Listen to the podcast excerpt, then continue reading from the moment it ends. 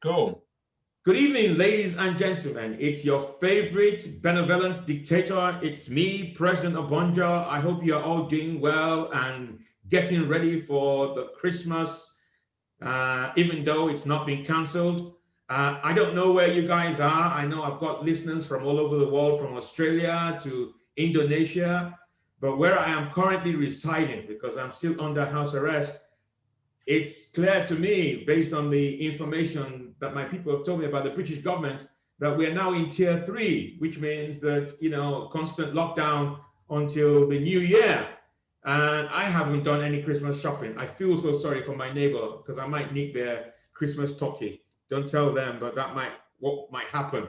But I am so pleased to um, welcome our next guest. Uh, I this is episode 17 of If Comedians Rule the World. And just let me tell you a little bit about Durassie, who is a London-based actor and physical performer.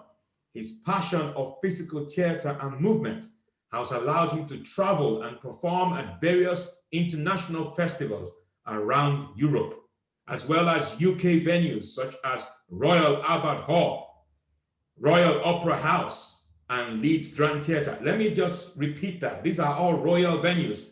Royal Albert Hall, Royal Opera House, and Leeds Grand Theatre. And if you don't know these venues, then you don't know anything.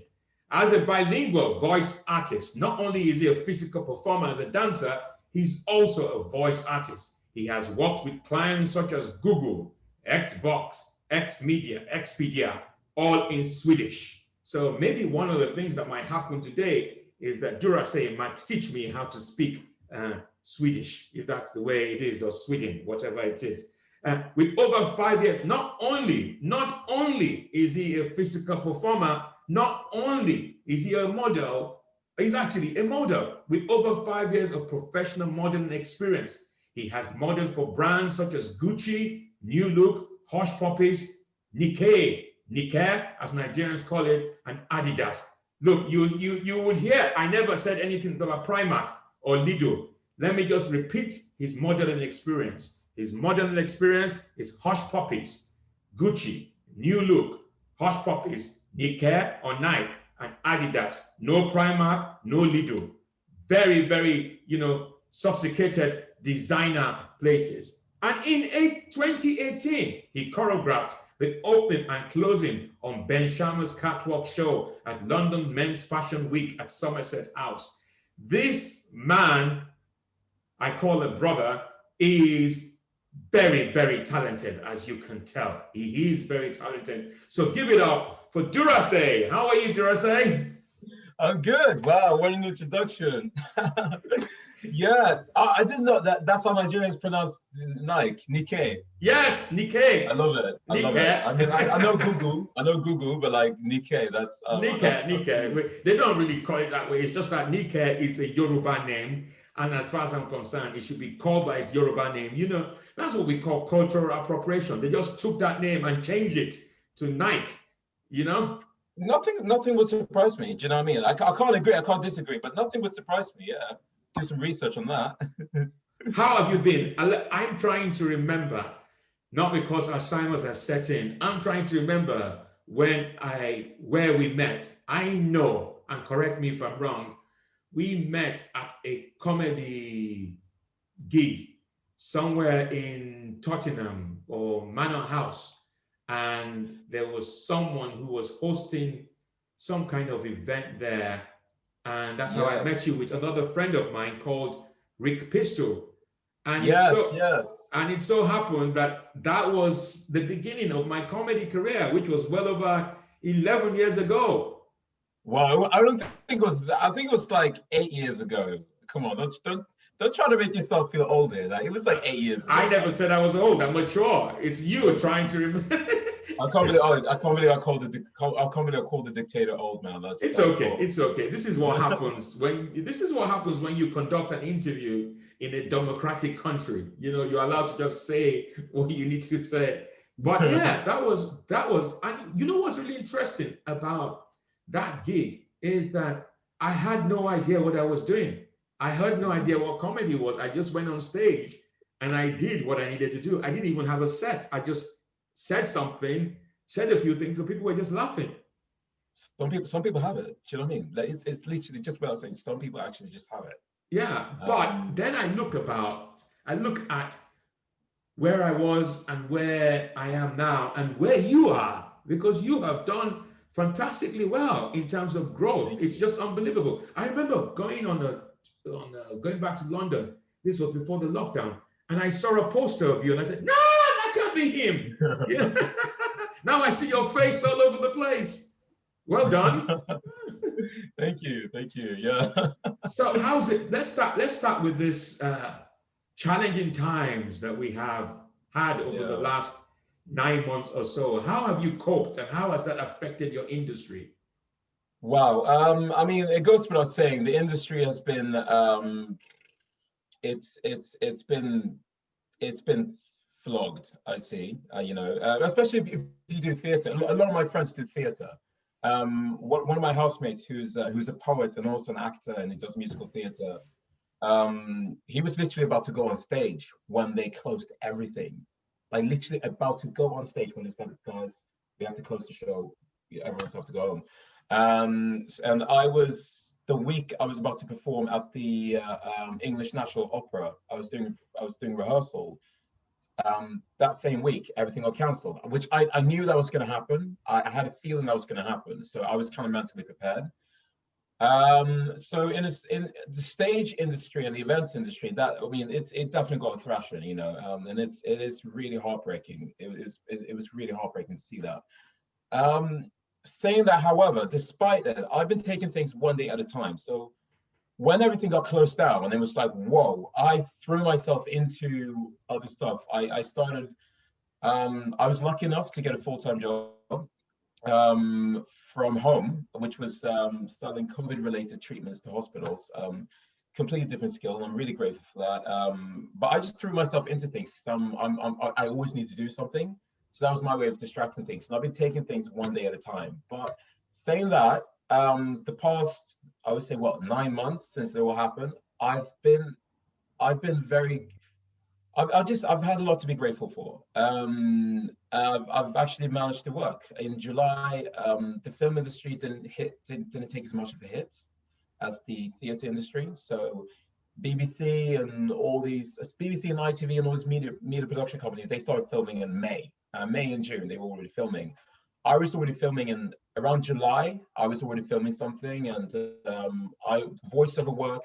I mean, which is relatively COVID safe. So I ended up doing a lot more voiceover work than I've done in the past. Like the past five months, I've been doing a lot of voiceover work, which I'm really grateful for, uh, both in Swedish and English. Um, so yeah, I've I've um, I've developed this huge attitude for gratitude this wow this wow. You you are just a great testament of the things i have been saying to people that there are people who have actually survived the pandemic by getting jobs or actually bettering themselves. And it's just really amazing to hear oh. amazing to hear your story uh, in that respect. And you're a black man who speaks swedish. Can you say some you know, and I don't mean to stereotype, but can you say some Swedish to me? What do you want me to say in Swedish? I mean, it's like just say that... uh, President Obonjo is the greatest dictator. Okay, right. All right. So I'm I'm just to explain before I start speaking. I'm I'm from Stockholm. I grew up in Stockholm. Okay. Um, and so my my my Swedish accent is very Stockholm. It's like being from the UK and having having a London accent. So so I, I so yeah, so basically just uh, you know, if anyone wants to know, so there's so many different accents and dialects as well. Yeah. Leader. Well, okay, so what do you want me? So you want to say President Obonjo is the greatest, right? Yeah. Okay, right. Um, I'll, I'll, I'll, you know, I'll milk it out a little bit. I'll just do the whole introduction, right? Mm. Hej allihopa, god kväll. Jag sitter just nu här med en uh, videointervju med uh, president Obonjo, um, en av de mest kramgåaste dikta diktat diktaturerna som jag någonsin träffat i mitt liv helt kramgod. Um, och eh, det, det, det, är svårt att tro att han är en diktator, för han är så otroligt, som jag sagt, han är otroligt kramgod. Och han är, han är bland de bästa, absolut bland de bästa. Och eh, vi har just nu lite soft konversation just nu, vi pratar om allting, industrin och livet och hela köret. Så eh, jag hoppas att ni sitter typ fastspända i, i soffan med er bärs och lite kvällsmiddag, vad ni än gör ikväll och typ slår av tvn och kollar in här. Och uh, det här går live på, på, på YouTube. Stop. that sounds that sounds so German. Uh, yeah, I guess. Yeah, I mean, it's a, it's a it's a Germanic language, but to be honest, German a German person would never understand Swedish. Okay. Yeah, I mean, I, I studied German. I studied German um, when I was when I was at school in Sweden because you can study like German, Spanish, and French. And I, I studied German and, and Spanish, and um, I so I okay, so I, I understand a little bit of German, but I know for a fact uh, when I'm around German people and, and they hear, they hear Swedish, they're just like, what? Wow. So how many yeah. languages can you speak? Um, I'm, I'm bilingual, so I'm obviously English and Swedish. Those are the two things. On in terms of voiceover, those are the jobs I get. Um, I'm conversational in Spanish because I studied Spanish, and I I'm also conversational, well, less conversational in Portuguese. Um, I studied Brazilian Portuguese, so my when I my accent in Portuguese is very Brazilian. Wow, wow! I'm I'm overwhelmed by the amount of talent that you've got. You've just you you multi, I would always call it like multitasking. You know, you've got your fingers in every every pie. I don't know. I don't know if it's like multitasking or just like lack of focus. You know what I mean? like, oh yeah, I'll do that. Now I'm bored. Let's do that. Oh no, I'm bored. Oh, what about that? So I mean, I wouldn't say I've got like I, I wouldn't say I've got ADD. I definitely wouldn't say that. You know, like that would be mm. go a little bit too far. But you know, I think it's just I don't know multitasking or just lack of focus. I don't know, just. Yeah, but yeah, but in a, in a, in an especially in the era that we're in, where you know, I'm sure those skills, if you were just one dimensional. Uh, so, for example, let me just explain the common industry. You're either a live performer or a writer or a voice artist or you do advertising. Can you imagine if you're just a live performer and you don't do anything else and there is no live performance, which has been the case since March? You're screwed. Yeah. You're screwed. Yeah. And that's that's the point I'm trying to make. That it's in this day and age, even if the pandemic wasn't happening, it's better to be multi-skilled because you never know when those skills will be needed. Yeah, that's true. Absolutely. I mean, I think to be honest, I think the same thing goes with acting because um, you get you get actors who are. I've, I've been to certain acting classes. Um, I remember, like, I went to an acting course once years ago, and uh, the the facilitator who actually organized it, um, very direct woman, and I, I appreciate her bluntness. Like that, that's one thing I'm, I'm I'm very I always appreciate bluntness. Mm. Um, but I remember she also she was also a life coach, which was quite interesting. So she would have like one-to-one chats with us after a 12, 10 week course. And this wasn't my acting education. I already had I already trained as an actor prior to that, but it was like just like an extracurricular course. And uh, I remember when she asked me about my progress from week one to week 10. And I remember at that time, I just, I just got signed up with a modeling agency. So I'm like, oh, yeah, by the way, I got signed up with a modeling agency. And she was like, you need to make a decision. Either you're an actor or you're a model you can't be both. You can't be slashy. You know, I was just like, okay, right, yeah. I was just like, wow, I just felt terrible. And I'm like, now when I'm thinking of think of it, I'm like, okay, I can I can hear her, I can I can see her points. You need to have a certain focus. Like what do you what is it that you want to do? But at the same time, don't limit, limit yourself because you get some actors who are like, I am an actor, I'm an actor, and that's what I do, and etc. And some actors, for instance, which is very common. A lot of actors are brilliant actors and they're so well, well versed with Shakespeare and they, they're killing it in the theater game and film game, like just absolutely amazing. But when it comes to movement, it's just like, you know, it's like it's like it's like putting a square peg into a circle sometimes. And you come you come across a lot of that. So I think why, you know, you, you why limit yourself? You know, like it's pretty much what you said. Like if you only do live performances, you know, um, yeah, but same. Yeah, don't limit yourself. Makes you, I guess, makes you more interesting. Also, it's more. It stimulates you a lot more as well. You know, mm. it's mm. upskilling is stimulating, isn't it? Yeah. I've got lots of questions. Um, so the, the the the very first one, obviously, is you you have you're a physical performer. You you act, you model, voice artist. Which of which do you prefer? Which which is the most enjoyable out of all of them? Wow. Um, uh, Can you remind me what I do? What I do again? I'm kidding. Um, gosh, well, um, I, th- I, think I think I'm doing what I enjoy doing. Um, I my my passions are like so my my passion is movement. I first and foremost I I, I am a movement performer. I love physical theatre. I love devising. I love using my body. Mm-hmm. So mm. I'm a very physical performer. I'm a physical actor. i have always been more comfortable expressing myself with my body. And believe it or not, um, I am actually not very confident with speaking. Um, I, I, I actually hate speaking in front of a live audience. Public speaking is like the most traumatizing thing I can imagine, which is why I tend to struggle a lot with theater. Um, I, I love, as much as I love, appreciate, generally just appreciate the theater. I love going to going to see my friends perform, and I, I love it and I miss it. But as an actor, I get terrified. So I I, am pretty much doing what I love doing: movement, film, and um, and voiceover. Those those are like literally just I just kind of hold it honed in on it uh, two years ago, and I just realized that's what I want to do. That's what inspires me. That's what drives me. So yeah, I I'm I'm closer to doing what I just really want to do. So, but yeah, between the three of them, it's just I know, it's really hard. I mean, modeling, I I just I fell into it by accident.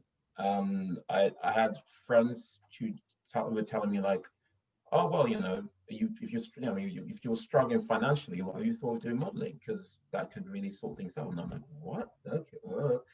Um, I fell into it by accident. So someone just sent a picture of me to a photographer, and I just got a phone call, and this work started like snowballing. But um, yeah, it's hard. Yeah, I know. Like movement. I think movement. Movement is my passion, mate. And you can incorporate in all of it, and modeling and film and what whatnot. You, you might not remember this, but you asked me to come. You invited me to uh, one of your theater shows. Yeah, that, that, was like that was four years ago. That was yeah, that was it, that was quite intense because yeah, that was yeah, that was that was that was that was an interesting piece, wasn't it? I'd never that was I'd never done anything like that before. That was that was completely out of my comfort zone. I'd never done something like that. That was very new for me. So yeah. One of the reasons why I wanted you on this podcast is obviously uh, I tend to focus on political subjects. Uh, I demand that people come to my podcast, and I also demand that people think about what they want, what particular subject they want to talk about. And when I was thinking of guests, I just remember that theater show. If I remember it correctly, it had lots of political messages because uh, it was about oppression uh, you know, this is about four years ago, but it, it just resonated with me in such a way. It was such a powerful performance that uh, I, I enjoyed almost like when I do my comedy, that you could, you know, it's not about preaching to people to convert them, but it's an opportunity that once you're on the platform, uh, either on stage or wherever it is, or you've got a microphone, you have a responsibility to, to impart some messages to people and that's what that theater show um, uh, did for me that day. And uh, it, yeah, it's been good. And you're obviously a, a black man.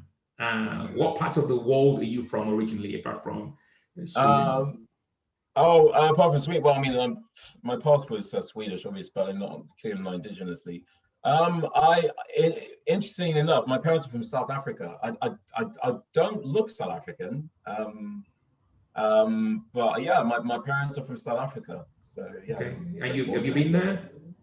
Um, not that I can remember to be honest. I I have got the flag just over there. okay, that's, okay. that's South African flag, by the way. Yeah. Um, but um, I um, I lived in Sierra Leone when I was about three years old, so, and I, I do have quite vivid memories of Sierra Leone, to be honest. Mm. Um, yeah. Okay, yeah. let's get to, into the nitty gritty of it. So I invited you here and I demanded you you came on the podcast. I gave you short notice. I said you've got to do this before you travel, um, and my people made sure you it happened. We couldn't care less whether you were traveling the next day. We also said that you need to focus on a particular subject that you want to talk about. So, what would you like to talk about? What would you like us to explore that is political that and that you could change? Yeah. Mm. Oh yeah, I guess. I guess. I mean, I feel like I feel like this this whole interview is subject to swerve in different ways, which is quite nice and you know delicious. Um, I, I, I just I, I thought about this just now because um, so um, yesterday I, I, went for I went for a voice recording um, uh, for for a radio commercial. It was like a voiceover job, and um, and then one of the, the client was listening in, um, and it was, it was for it was for a big like it was, it was for like a, a, big sports brand, and the client was listening in, and um, when I was recording it, um, one of the feedback from the client was, um, okay, so um, maybe because I'm because I'm northern, um, I can't do northern accent, but like maybe because I'm northern, but like it's the way you said something, this one word that um, it just sounded a little bit too posh. Do you mind changing it a little bit to make it sound a bit more northern? And I'm like, okay, that's interesting because I, I this this is just like a general commercial that was going to be playing on the radio and on Spotify like next week, and um, it, it just it just it was it's just aimed at the general public. So it, it wasn't necessarily meant for someone up north like in Manchester or Leeds, because in that case they probably would have gotten someone who can do like a northern accent, which I can't do. Um, maybe with quite a lot of practice, but you know not on the spot. So I thought that was quite bizarre, but obviously I didn't say that. I was like, yeah, it's, it's the client. So I'm like, yeah, of course, sure. Um, I'll, I'll do my best, you know. Um, but I remember speaking to my friend about it and we just went, wow, that's really bizarre. But that just reminded me a little bit. Um, that just, that tiny little comment just triggered something um, just down the line from memory lane where I've been to quite a lot of auditions and uh, I've been told, for instance, um, could you sound a little bit less well spoken or could you sound a little bit more street or a little bit more urban? Um, obviously, depending on if the character I'm playing is, I don't know, from, you know, Southeast London or Tottenham, um, where, you know, where, where, the, the, where there's a certain, like, there's a certain, like, Southeast London accent that's spoken by Black people, you know, and, you, and then that's, that's just, like, fair enough. But, yeah, I've, there, there've been certain jobs where I've been to, like, applied for audition-wise, where that hasn't necessarily been in the requirement, but um, the client or like not client, but like the person auditioning me has said, could you just sound a little bit less well spoken? And it, and it's it has felt like a very very subjective comment. Mm-hmm, mm-hmm. So they want they want you to sound rather than objective and structural, like um, you know, like. So they want they, they want you to sound urban. They want you to sound black. Yeah, yeah. Yeah, the voice on Urban and Black, and I um and I also remember like just further down when I was when I was at drama school, I was about 19 and 20, and this this um, agent came to our school, um, very posh lady, like, like very posh. She was in like in the 50s, 60s, very like just very very posh, very well well dressed, very well presentable, um, like spoke almost like the Queen's English, like heightened RP, and um, I asked her a question. So I was like, um, so what's the market like for black for, for black actors? I was in my second year at, at drama school. And at that time, um, I'm not sure how much you know about, but at that time, being black was in, you know, they're like, people were saying, oh, you're gonna get so much work because they want black people now. Now they want black people. Whereas like, you know, and then it changes and like, it's like, oh, you should get a lot, because sometimes it changes from black people to like, oh no, now they want like Pakistani actors or Indian actors. Mm-hmm. Now they want Filipino actors, and I'm hoping that kind of changes. That you know, like um, this is my skin. It's here to stay. It's it's not a fashion trend, right? Do you know what mm-hmm. I mean? Um, but um, at that time, it was okay. Like at that time, black people were getting a lot. It was like there was a lot of requests for black actors. Mm. So I just asked, her, so what's the market like for black actors? Because I was the only black, I was the only black student in my in my in my not just in my year, but in my whole school. Mm. And then she said, um, there's, there's a lot of work for black, black actors right now. Um, a lot of TV production companies, BBC, they are um, they're starting to request, been a huge amount of requests for um, African actors, African Caribbean actors for, for certain jobs. Um, the one thing I would say, just try to look a bit more streets.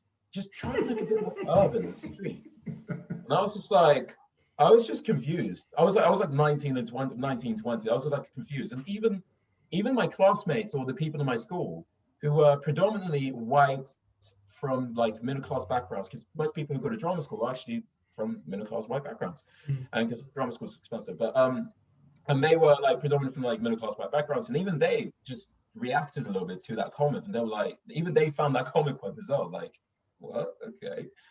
Um, and um, and I obviously I was I was quite I had I hadn't been out of I hadn't been out yet, you know. So once I came out of the school, I kind of understood I kind of got a prerequisite of that. That comment was a prerequisite of what I was about to experience. So like, yeah, me, you know, yeah.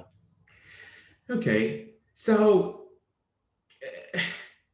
that's quite interesting. So you said you were the only black kid in the school. How how did that feel? Um, well, black kid in the school, that sounds like elementary school. Oh yeah, I was I was I was yes, I was the only black student in the school. Um, do you know what like race race wasn't necessarily something a topic that I was like it wasn't necessarily it wasn't it wasn't necessarily blown in my face. I never like I didn't have to interestingly enough, despite being the only black person, I didn't feel like I was reminded of my race necessarily. Yeah. Um, I, I, yeah. Um, the one, the only time I noticed that noticed that was in terms of um, when we were doing plays, mm-hmm. or even when we were doing small plays. Um, there weren't any characters that kind of appealed necessarily to my casting, and like I've, I just thought I wouldn't necessarily be casted in this, mm-hmm. you know. Um, obviously, it was great doing like a great experience doing Harold Pinter plays and mm-hmm. um, you know, and um, um, I, I, was almost going to say David, you know, David Mamet or you know whatnot on Shakespeare and obviously in Chekhov. Um, it was a great experience trying that to figure out, you know, you know, at least whether whether I enjoyed it or not, you know, at least you know I tried that. But I think I was I was screaming for something that was I possibly like new writing for like black actors, mm-hmm. you know, playing a 20, 19, 20, 21 year old kid from, I don't know, North London, Northeast mm-hmm. London, mm-hmm. Uh, with their everyday, everyday issues, whether it's not necessarily just the stereotypical, like, you know, like knife crime and, you know, yeah, yeah. knife crime and drug dealer that you get so much of, that you get, you get a lot of, but just like a regular, like black 19, 21 year old kid who is at uni and has his his issues, you know, mental health issues, whatever whatever that may be. And I, I didn't I, I never really had that, you know. So yeah, that was that was that was one thing.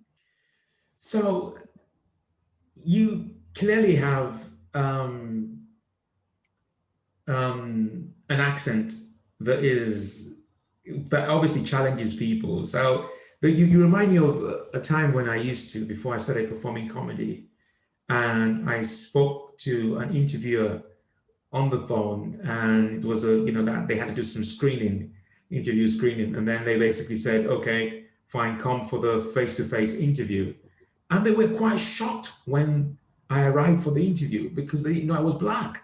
They just mm. they just they, they freaked out. wow. How, how, long, how long ago was how long ago was that? They were talking about they were talking about oh well like 25 30 years ago. I know I'm showing my age now, but this was like 30 years ago. It was crazy. It was really, it was so obvious that they were in shock. Like, whoa, it's about black man sounding like that. Do you, is that for you, uh, based on all the other th- things that you do, is that an advantage for you or a disadvantage? Oh, sorry. Well, how do you mean? Like, I mean, I mean, in terms of your, in terms of the way you sound and the way you, yeah, the way you speak. Um, to be honest, I feel that um, I, I've, I was almost brought up to believe that it was a disadvantage. Um, because even like growing up in Sweden, because I, I, lived in Sweden until I was 18. I moved yeah. when I was 18. And um, when I was in, when I in, when I speak Swedish, I, I a lot of people think I'm blonde and blue-eyed, and I've had that. I had an incident when I was in Sweden. Wow. And I was speaking to someone on the phone, and I met them in person. They're like, "Oh, you're black. You, you, you sounded so Swedish." And I've had people come up to me and go like, "How long have you lived in Sweden? You speak really good Swedish." You know, and I'm like, um, and and sometimes because there, there is actually big immigration community in Sweden. I'm not I'm not unique at all. Like yeah, yeah, yeah, yeah, I understand that. Black people in Sweden. Um, but yeah, there were moments where I got picked on. Um, I got made fun of because I spoke, I was as quote unquote like proper Swedish, whatever you want to call it.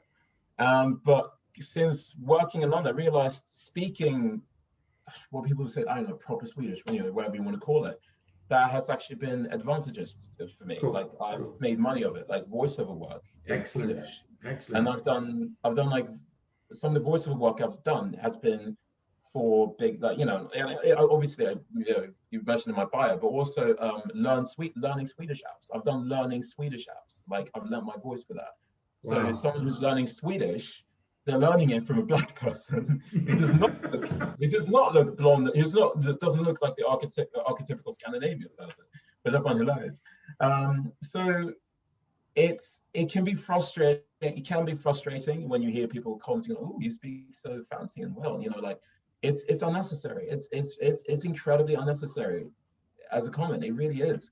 Even if they probably that person might mean it as a compliment, you know, but it's just unnecessary. It's almost irrelevant. Yeah, I agree. Um, I agree. I agree. Yeah. And, and I, I, think for me, it, that's I know that it's it's working for you, especially in terms of the the, the Swedish language.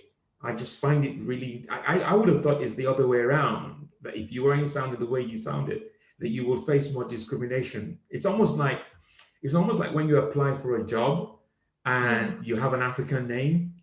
There, there, there used to be a view where whoever is going through that application will never choose an African name, but will choose someone who has an English name. You, you that, what I'm saying? That is still that is still the problem. That is yeah. the problem. Yeah. I mean, you you have black Londoners who have English sounding names because they are from their parents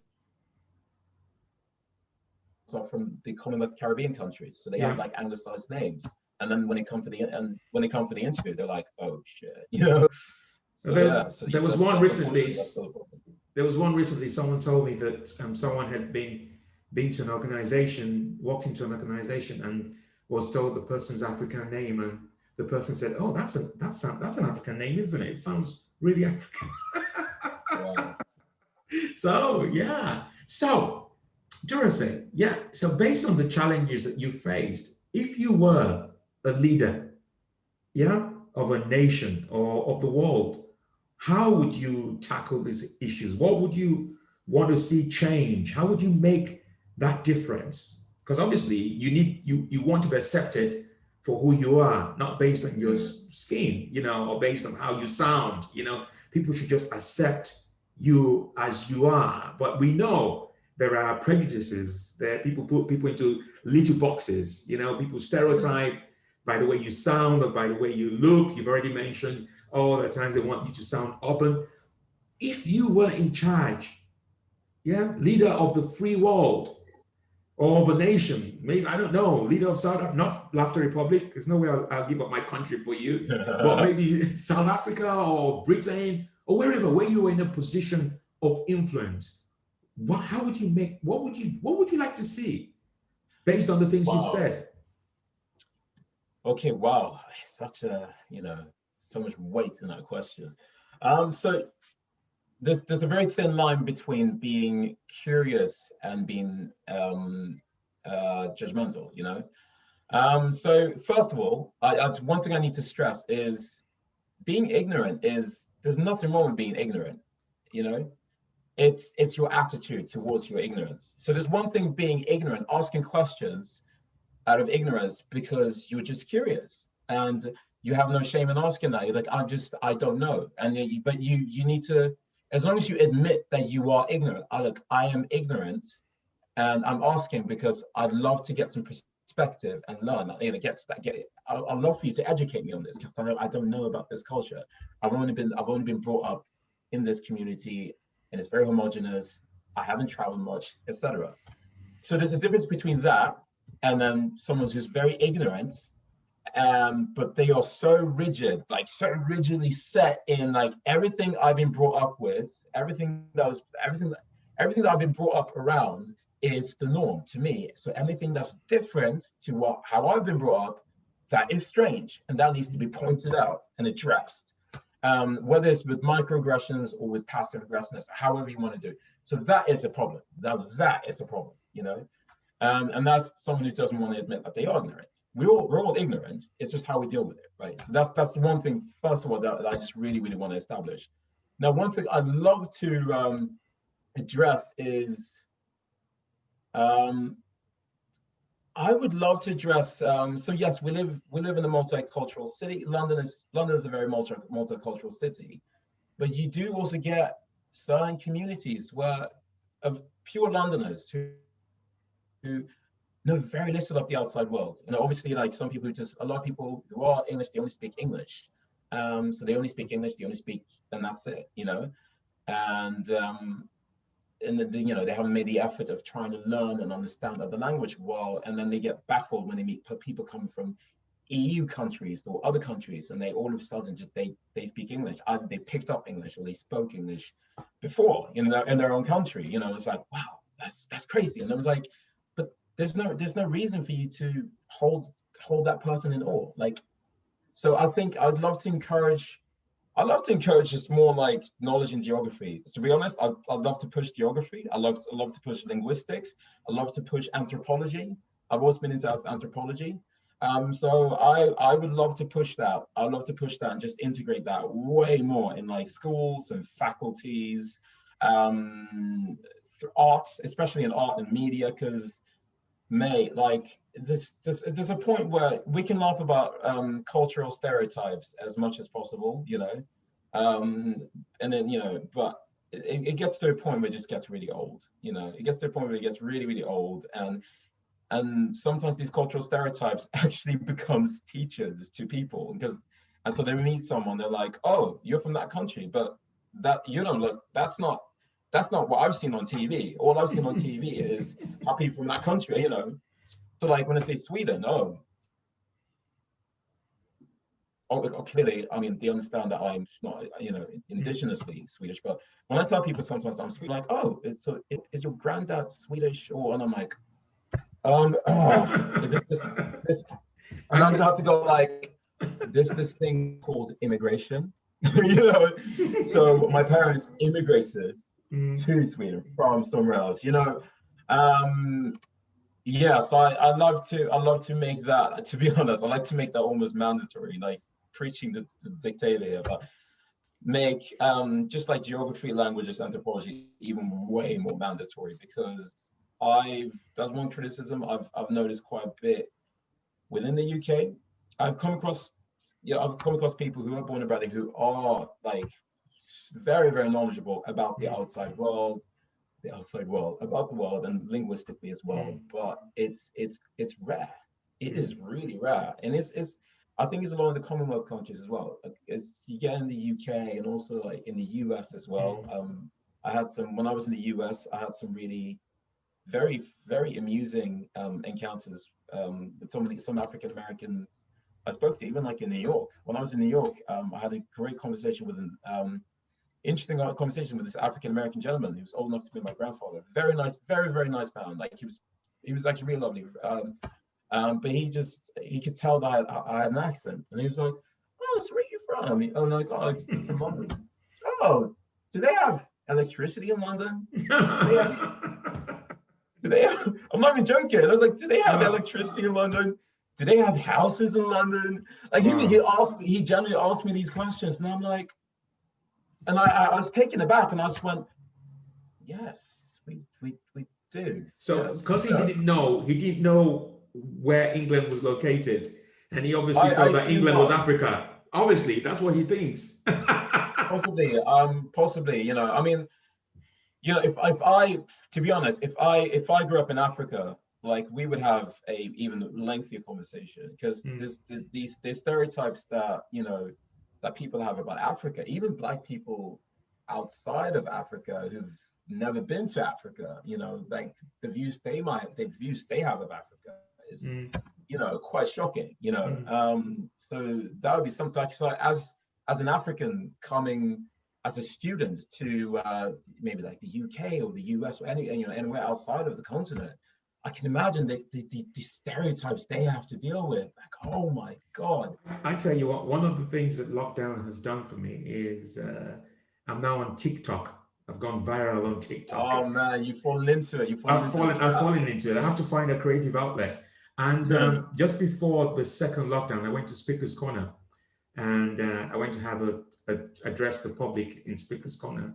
And um, someone asked me, "Where are you from?" I said, "I'm from Liverpool," and he could not believe I was from Liverpool because I obviously put on a very thick African accent, and he could not believe. And even though I was born in Liverpool, he just could not believe I was born in Liverpool. He just thought I was I was lying. So I posted that on TikTok, and there was a long debate that how can he be born in Liverpool and he has an African accent. mm. And it really messed their minds up. They were just The, the long, that's how it went viral. People were just passing it on. He says he's from Liverpool, but he has an African accent. He's a liar. But what they don't know is that, yes, I was born in Liverpool and I went back when I was age five to Nigeria. Do you get, do you get it? And, and, you know, and I don't, I don't have a Liverpudlian accent. I've lost it, you know, I've lost it. But they just couldn't, they just couldn't understand that there are people who travel all over the world who are immigrants who move from one mm. place to the other and they just do, they just couldn't understand it yeah. well yeah it's been it's been i i know that you have a flight to catch you're you're on your way to where are you off to without breaching, um, um breaching your security? I'm flying, to Stockholm, um, off to Stockholm for Christmas, spend time with family. So, ah, excellent. So you're going for your Christmas break? Yeah, yeah, just for like 10 days or so, yeah. yeah but, but that's better because if you were in London, that would be tier three. You won't be able to spend Yeah. I know. I mean, it's it's pretty intense in Stockholm because they didn't have a lockdown, and they they're kind of paying for it right now. So. Um, oh, what what? Because you you tend to hear lots of stories. So so they didn't have lockdown. So is no. there they've lost a lot of people compared to England? Um, not no no God no no not not compared to England. I should hope not because like the the population in Sweden is less than the population in London. Okay. London. So that would be that would be horrible. Okay. But um, in comparison to the neighbor, the neighboring countries like Norway, Denmark, and Finland, they all had lockdowns, and yeah. their cases are way less than than Sweden. Okay. Why why did they decide not to have a, a lockdown? Do you know? I don't know, man. I, I, I don't know. I mean, someone um, someone I spoke to actually said one thing that was quite interesting. He mentioned like, well, Swedes don't like being told what to do. Um, and I was like, okay, that's interesting. I don't know, perhaps. I was just like, I don't know, from like a generic and um, you know, entrepreneurial, anthropological, I don't know, perspective. But um, I, it, it's a mystery to me. It, it really, really is. Um, I was actually surprised personally mm-hmm. that they didn't decide not to do that. And I was there in October, and it was it was so bizarre. It was obviously um, there were like signs in the distance and in supermarkets you were you know you were required to maintain you know like seven foot distance mm-hmm. at least you know mm-hmm. uh standing at least two meters apart but when i was when i was on the tube like i was the only one wearing a mask on the oh, tube yeah it was it was so it was weird and uh, walking walking on the street walking in central downtown central stockholm it was like it was like nothing had happened. It was it was so bizarre. It was just like Twilight wow. Zone. I was I was just baffled. Wow. Yeah. Anyway, um, um was... you you take care of yourself down there. Yeah, we're waiting back. we're waiting for you back in England. Scary, scary thoughts. Um, yeah. But because London, as we know, is now tier three, and it's just all over the place. Just you know, one of one of my frustrations is that I'm not in power to, you know, address some of these political issues that we have in um, in England. But um, it's what it's what it is. Um, I think they should have just cancelled Christmas. And also, you're at, you're at house arrest as well. I'm on the house arrest, but I, I wish they could just cancel Christmas and move it to the summer. That's what they should have done. That's controversial. Well, well, you you, you know what's really yeah. interesting is when the Muslims were celebrating their own festival, they didn't allow them to. They, they, it was a lockdown. So why are you treating the Muslims differently from the Christians? That's a valid point, to be honest. So, yeah, you know, it's yeah. just, it's just, it's just, it's utter shambles, utter madness.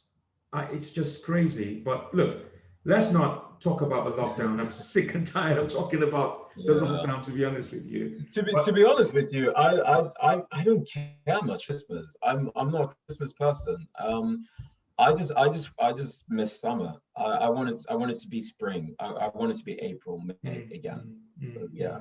Mm. So what what are the plans for the future? Are we going to see you in Hollywood one day or Nollywood? Oh wow! I mean, I I it's, I haven't really been thinking it that far. Um, I to be to be honest, I just miss traveling with work again. Um, okay. That's that's just the one thing. This is the longest I've been. In... the UK um, without going abroad. Because Mm. normally during summertime, I'm, I'm always abroad, um, and I was meant to go go abroad for work. But then obviously Mhm. you know what happened. Mm. So I just miss doing that. Okay. Yeah. Cool. And I've been following you on Instagram. You you you you you, you do have lots of um, videos. The last one I saw you were dancing in a room. Yeah. Do you know what? It's, my yeah, like you said, you need to use TikTok for your creative outlet. I I just um my life prior to COVID was going to dance classes and movement classes because I you know um so I was I was going I was going bonkers, mate. So I just started um I just started combining oh movement, music, two of my passions, boom, let's mash them together. Okay, Let's create little dance dance dance videos. Let's put them up, and I became I've become a better mover because of that. I've Excellent, excellent. much better mover. Excellent. Yeah. So look, don't let me take uh, any more of your time. We've been talking now for well over 30, 35, if not 40 minutes. And I know what is how, how was it what's the travel time like from England to Sweden? Is it Uh, two and a half hours. oh so Um, it's not it's yeah. not long. No, it's not too long. But you know what? It takes two and a half hours to fly to Switzerland, apparently, which is further down. Which is Okay. So, Okay. Anyway, enjoy the Christmas and uh, Happy New Year. Uh, I don't know how to say Merry Christmas, Happy New Year in Swedish, but maybe. In Swedish. Okay, Yeah. right. Repeat after me. God jul. God jul, That's Merry Christmas. Och and. Otkant, Oh no no no. Och means and. Och. Och, Och.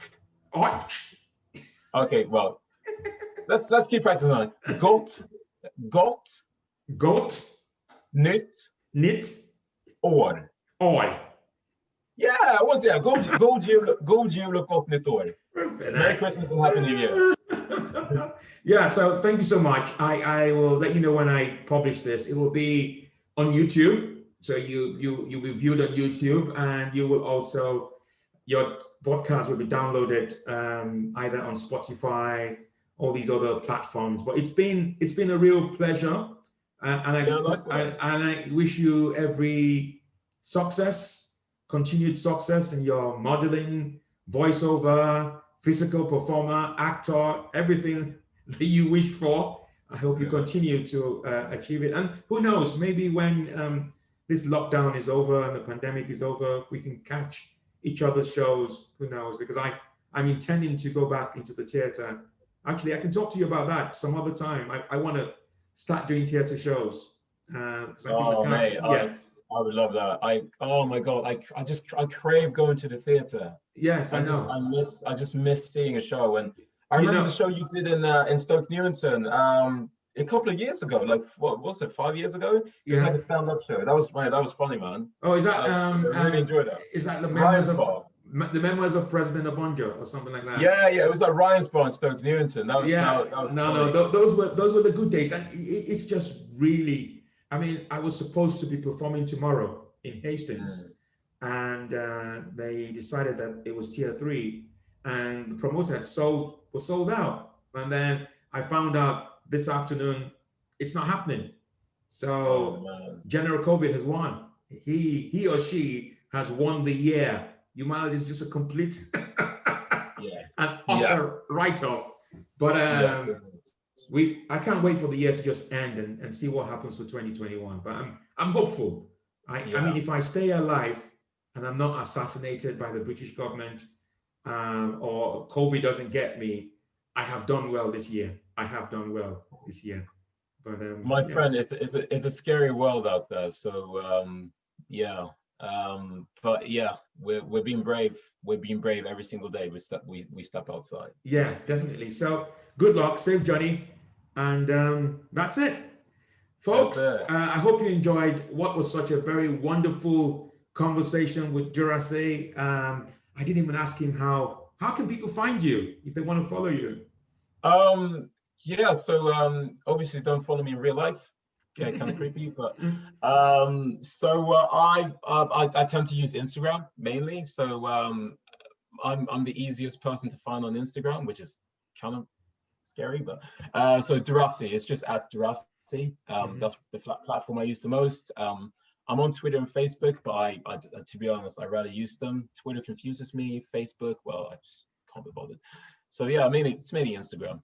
Okay, so I, I thought it was such a wonderful conversation. A man with many talents speaks all sorts of languages. You know, multi-skilled, multi-skilled uh, black man doing pretty well, and we need a lot more of them out there to break the stereotypes. I found what was really useful. There was this discussion about um, racial stereotyping and the casting and and his experience. So, listeners, I hope you have found this extremely useful. I know he's going to Sweden. We've already had two downloads from Sweden. Two people have downloaded uh, a previous episode. So I suspect that we'll probably get more downloads from Sweden uh, because Durassie is from. it's, it's from but um, if I don't have another podcast before Christmas, I want to wish my listeners a fantastic Christmas. But I suspect I will have another one because you know I can't rest. I'm doing this podcast like I'm shooting jokes, like I'm at war, and that is exactly what I'm going to continue to do. So Merry Christmas in advance, and I'm sure I will release this before Christmas Day, and there might be another one before then. But thank you so much. Awesome. This show is part of Podomedy, the podcast comedy network. We're the best kept secret on ACAST. Why not laugh at what else we've got? Check out podomedy.com now